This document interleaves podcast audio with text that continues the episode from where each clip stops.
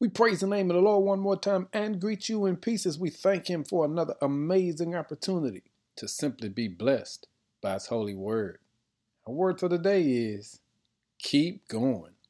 In Isaiah 61, verse 7 says, Instead of shame and dishonor, you will enjoy a double share of honor.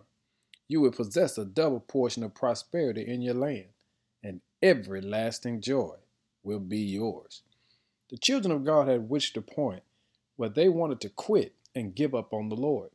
They had been living in exile for so long that they thought the Lord was finished with them, that the Lord had given up on them.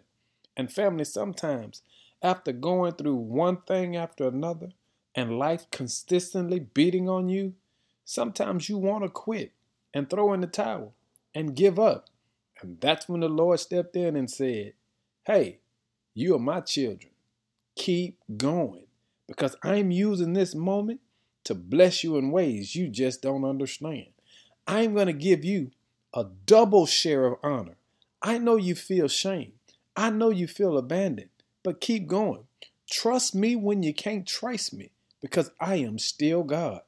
I'm going to give you a double portion of prosperity if you just keep going.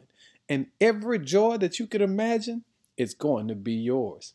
Hey, family, I know you're ready to throw in the towel and don't know if you can make it. But the Lord told me to remind you today keep going. There's a God on your side, and there's a blessing with your name on it. But to get it, you've got to keep pushing ahead and trust that your God has already made a way. That's why we look at the cross, because it reminds us to keep going. Be blessed, saints, and give him some praise. In Jesus' name, Amen